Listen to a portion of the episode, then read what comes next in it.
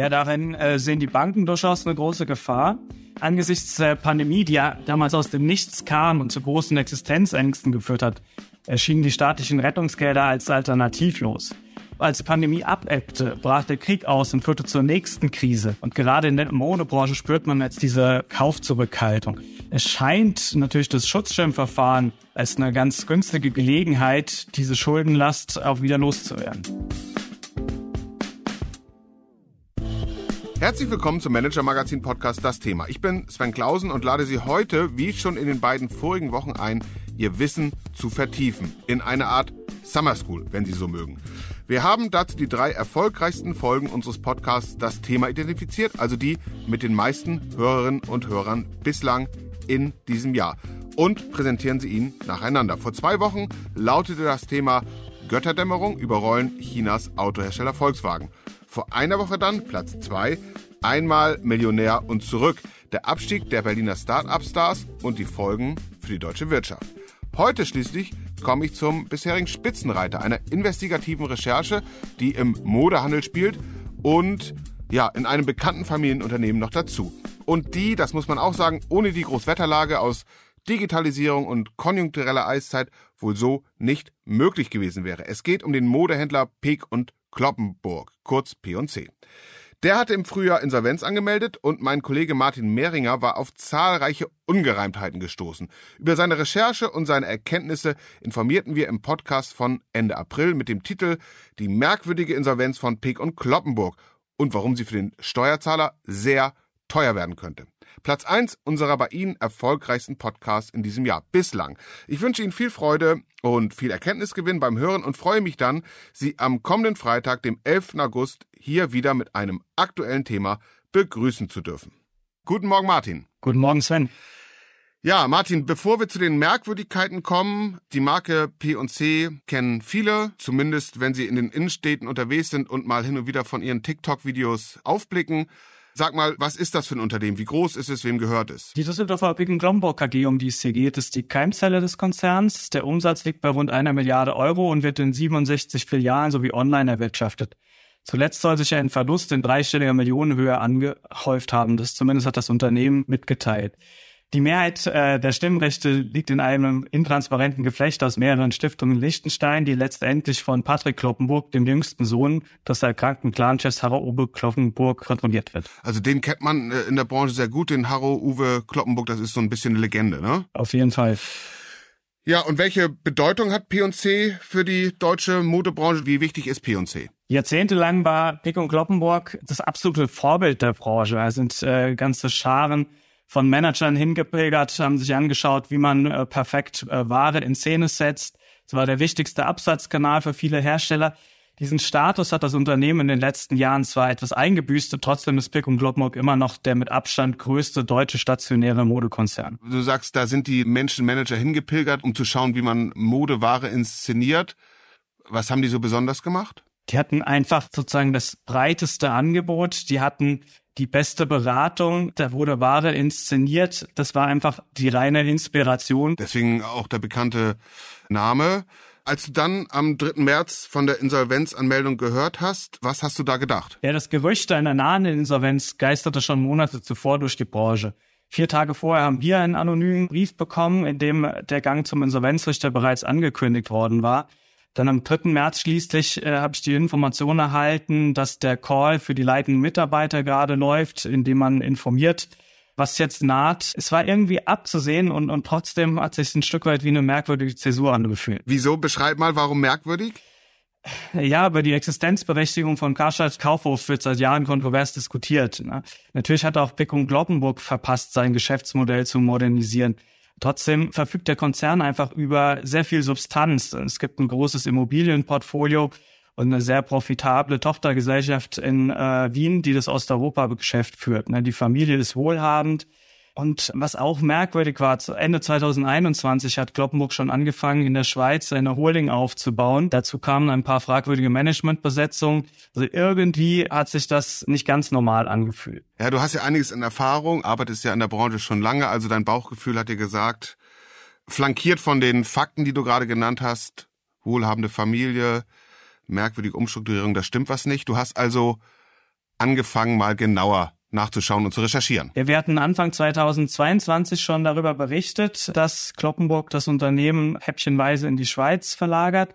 Damals wirkt es eigentlich so, als äh, würde man das Holding-Konstrukt, was vorher in den Niederlanden bestand, schlicht äh, nach Zug verlagern. Das könnte einfach möglicherweise steuerlich nochmal attraktiver gewesen sein. Dann stellte sich jetzt auch zunehmend heraus, dass damit doch eine etwas weitergehende Idee verbunden war, offenbar. Zug ist dieser Ort in der Nähe von Zürich der besonders attraktive aus Sicht der Unternehmen Steuer. Ähm, und wenn du sagst, es stellte sich heraus, dass damit offensichtlich noch eine weitergehende Idee verbunden war, was, was meinst du damit? Die Holding, die in der Schweiz aufgebaut worden ist, die JC Switzerland, hält inzwischen nicht nur die insolvente Picum Kloppenburg KG in Düsseldorf, sondern hat dieser Gesellschaft zuvor auch das Online-Geschäft, die Kundendaten und die Markenrechte abgekauft, teilweise zu Schnäppchenpreisen. Also häppchenweise hat da einfach eine Verlagerung der wichtigen Assets stattgefunden aus der heute insolventen Tochtergesellschaft in Deutschland hinein in die Holding und das ist bis kurz vor Weihnachten vergangenen Jahres noch passiert. Übrig geblieben war somit eine leere Hülle, in der die Verbindlichkeiten lagen und in der sich die Verluste angehäuft haben. Und äh, ja, was in der Branche auch noch für ja, gewisse Aufregung gesorgt hat, genug Geld ist Patrick Kloppenburg offenbar noch übrig geblieben, um sich im Januar für 12 Millionen Euro eine 50 Meter lange Segelyacht zu kaufen. Dagegen ist ja eigentlich nichts einzuwenden, aber besonders feinfühlig erscheint so eine nautische Shoppingtour kurz vor einer Pleite des eigenen Unternehmens ja eigentlich auch nicht. Und das hast du eben herausgefunden, weil du dann, nachdem die Insolvenzanmeldung kam, mal geschaut hast, was eigentlich so passiert ist in den vergangenen Wochen und Monaten, ne? Ja, vieles kann man im Register nachvollziehen. Anderes haben Gesprächspartner an Informationen geteilt. Ähm ja, so wie wir halt arbeiten, wollen wir gar nicht weiter äh, drüber reden. Unsere Gesprächspartner können sich ja darauf verlassen, dass sie bei uns höchst vertraulich behandelt werden. Ich weiß persönlich in aller Regel gar nicht, mit wem du sprichst, damit das alles schön vertraulich bleibt. Ja, und du hast herausgefunden, äh, dass schon deutlich vor der Insolvenzanmeldung so ein Konflikt mit den Banken ausgebrochen war. Das ist ja bei einer Insolvenz immer ganz entscheidend. Meistens ist das ja einer der der Auslöser dann, weil die Banken, die eben Fremdmittel, Fremdkapital zur Verfügung stellen, Kredite möglicherweise nicht verlängern oder fällig. Was ist da passiert? Deckung Globbenbock soll mit rund 400 Millionen Euro in der Kreide stehen. Die Hälfte davon entfällt auf unbesicherte Corona-Hilfen der KfW. Ein Teil der Verbindlichkeiten stand zur Refinanzierung an. Normalerweise setzt man sich in solchen Prozessen an einen Tisch und äh, redet über eine Verlängerung, über weitere Zugeständnisse, über neue Konditionen. Das ist sicherlich auch bei Pick und Gloppenburg passiert. Allerdings haben wir erfahren, dass das Unternehmen nicht bereit war, im größeren Umfang weitere Sicherheiten zur Verfügung zu stellen, obwohl die Banken eigentlich eine Verlängerung offenbar als Formsache eingestuft hatten. Ja, und das ist in der Tat ungewöhnlich, weil normalerweise gibt's da intensive Gespräche. Aber dein Eindruck ist nach den Recherchen und Gesprächen, P&C hat die Gespräche de facto platzen lassen. Zumindest haben wir erfahren, dass äh, man Ende vergangenen Jahres bereits äh, seitens P&C das Signal gesendet haben soll, ja, an weiteren Zugeständnissen wenig Interesse zu haben. Und was sagt P&C dazu? Tja, das würde ich auch gerne wissen. Äh, wir haben das Unternehmen natürlich umfangreich konfrontiert mit unseren Fragen. Statt uns zu antworten, hat sich ein Medienanwalt gemeldet, aus dessen Ausführungen sich entnehmen lässt, dass man diesen implizierten Vorwurf einer lange vorbereiteten Insolvenz äh, scharf dementiert und sich jede Berichterstattung darüber als kreditschädigend auswirken würde. Mhm. Nichtsdestotrotz, wir ziehen mal kurz die Zwischenbilanz. Du hast Merkwürdigkeiten gefunden, dieses Verlagern werthaltiger Geschäftsbereiche, Assets, wie man so sagt, in die Schweiz, dann diese abgebrochenen Gespräche mit den Banken, so wurde es uns erzählt, äh, dann zumindest mal von der Sensibilität her auch merkwürdig, dass sich der starke Mann Patrick Kloppenburg noch für viel Geld da eine Yacht kauft. Äh, hast du noch was Merkwürdiges gefunden? Ja, es gibt noch so ein paar Dinge, die ähm, zumindest ein paar Fragezeichen hervorrufen. Vorher war das Finanzressort, was ja in solchen Krisenzeiten ja durchaus bedeutsam ist, fast ein halbes Jahr lang nicht besetzt. Im Januar wurde dann mit Thomas Freude ein Manager verpflichtet, unter dem die Modekette Adler zuvor eine Insolvenz in Eigenverwaltung beantragt hatte.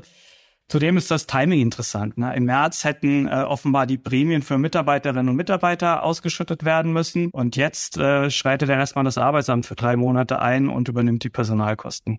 Weil eben bei so einer Insolvenzanmeldung, genau, das Arbeitsamt die Kosten trägt. Tja, da kann man also die Frage stellen, ob die Insolvenz von Patrick Kloppenburg in Kauf genommen oder vielleicht sogar gewollt war. Ja, wir finden, die Frage kann man auf jeden Fall stellen. Und die hast du natürlich auch P&C gestellt. Das haben wir. Wie gesagt, ist die Antwort leider ausgeblieben. Aber warum macht oder sollte Patrick Kloppenburg das tun? Bei der Insolvenz in Eigenverwaltung bleibt er erstmal Besitzer, Eigentümer, aber trotzdem ist es doch riskant, oder? Ein gewisses Risiko besteht auf jeden Fall. Trotzdem, bei der Insolvenz in Eigenverwaltung behält das Management die Kontrolle über das Unternehmen.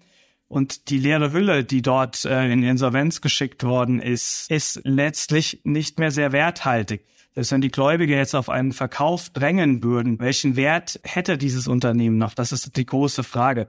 Spannend könnte sein, da der Sachwalter sich das Verfahren ja im Auftrag des zuständigen Amtsgerichts in Düsseldorf angucken muss, inwieweit diese geschilderten Transaktionen, also diese Verlagerung im Vorfeld äh, nach Zug, einen äh, Nachteil für die Gläubiger ausmachen. Ja, und äh, besonderes Interesse haben vermutlich die mit Sicherheit die Banken, weil es geht ja darum, ob die ihre Kredite zurückbekommen, ne? Auf jeden Fall, die Banken schauen sich das Verfahren sehr genau an. Ich fürchte, dass die Corona-Hilfen der staatseigenen KfW, die nicht besichert sind, äh, zum großen Teil abgeschrieben werden müssen. Das war ja auch leider schon beim Fall Galeria Karstadt Kaufhof der Fall. Aber es ist einfach noch zu früh, um darüber zu spekulieren, wie groß dieser Schuldenschnitt, der sogenannte Haircut, tatsächlich ausfallen könnte. Und äh, wie hoch sind die Schulden, die Kredite, die die KfW P und C gegeben hat? Wissen wir das? Das sind 200 Millionen Euro. Für die am Ende der Steuerzahler steht, ne? Klar, das ist letztes Steuergeld. Ja, du hattest es eingangs schon gesagt, in der Corona-Zeit haben ganz viele Unternehmen dankbar die Kredithilfen der KfW genommen, um eben über die Runden zu kommen. Das heißt, es geht relativ vielen Modehändlern oder Modeunternehmen, Unternehmen insgesamt so, dass die jetzt doch einiges an KfW-Krediten haben. Das ist natürlich ein Schuldendienst, der da auf denen lastet. Und wenn P&C durchkommt damit, die KfW die Schulden abschreiben muss und P&C damit zumindest zum Teil entschuldet ist, dann könnte das Schule machen, könnte attraktiv sein für andere Unternehmen. Ja, darin äh, sehen die Banken durchaus eine große Gefahr. Angesichts der Pandemie, die ja damals aus dem Nichts kam und zu großen Existenzängsten geführt hat, erschienen die staatlichen Rettungsgelder als alternativlos. Als die Pandemie abebbte, brach der Krieg aus und führte zur nächsten Krise. Und gerade in der Modebranche spürt man jetzt diese Kaufzurückhaltung. Es scheint natürlich das Schutzschirmverfahren als eine ganz günstige Gelegenheit, diese Schuldenlast auch wieder loszuwerden. Und dann nochmal zu Lasten der Steuerzahler, ne? Das äh, ist leider so. Ja, und wenn man es weitertreiben könnte, muss man sagen, zu Lasten der Steuerzahler. Und du sagtest es ja gerade eben, wir haben es vornehm ausgedrückt, dann kann man natürlich auch nochmal die Frage stellen, ob das der richtige Zeitpunkt ist, sich eine Yacht zu kaufen. Ich finde es zumindest ein Zeichen einer gewissen Unsensibilität. Mhm.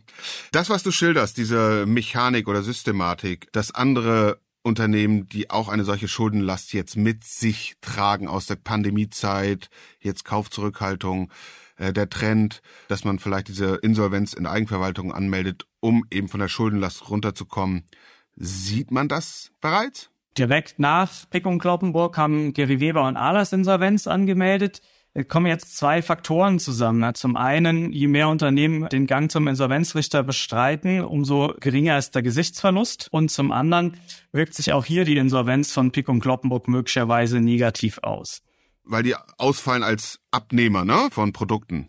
Ja, Pico und Glockenburg soll seine Lieferanten in vier Gruppen unterteilt haben. Äh, bei den Lieferanten A und B bestellt man offenbar im großen Umfang weiterhin. Bei den Lieferanten C und D hat man äh, die Liefermengen stark gekürzt. Und das sind ja gerade Unternehmen, denen es ohnehin nicht so gut geht. Ne? Wenn äh, die jetzt weniger Ware liefern können, ist ein Problem. Und zum anderen werden die Banken und die Kreditversicherer immer vorsichtiger. Ja, weil die sich jetzt natürlich die Frage stellen, soll ich da weiter finanzieren, wenn die Gesamtlage so wackelig ist und ich möglicherweise dann bei meinen Kreditnehmern auch in so eine Insolvenz in Eigenverwaltung schlittere, oder? Ja klar, wenn so eine ganze Branche in Verruf kommt, äh, dann wird's halt auch für die Unternehmen schwieriger, die vorher vergleichsweise gut gewirtschaftet haben, aber die äh, jetzt auch nicht bombig dastehen. Mhm. Und wie geht's jetzt weiter mit P&C? Jetzt hat das Management zusammen mit dem eingesetzten Restrukturierungsberater, Herrn Dirk Andres, noch anderthalb Monate Zeit, um den Sanierungsplan aufzustellen. Der wird dann im Amtsgericht in Düsseldorf vorgelegt. Das Amtsgericht in Düsseldorf äh, setzt dann einen Termin fest, äh, in dem die Gläubigerversammlung darüber abstimmt. Und dann wird entschieden, ob, wie beantragt, tatsächlich dieses Schutzschirmverfahren in Eigenverwaltung letztlich äh, richtig offiziell startet oder ob ein anderer Weg gewählt wird. Und was kann der andere Weg sein? Der andere Weg könnte etwa eine, äh, tatsächlich eine Insolvenz sein. Martin, hochinteressant. Du wirst es weiter für uns beobachten und weiter recherchieren. Ganz herzlichen Dank. Ich danke dir.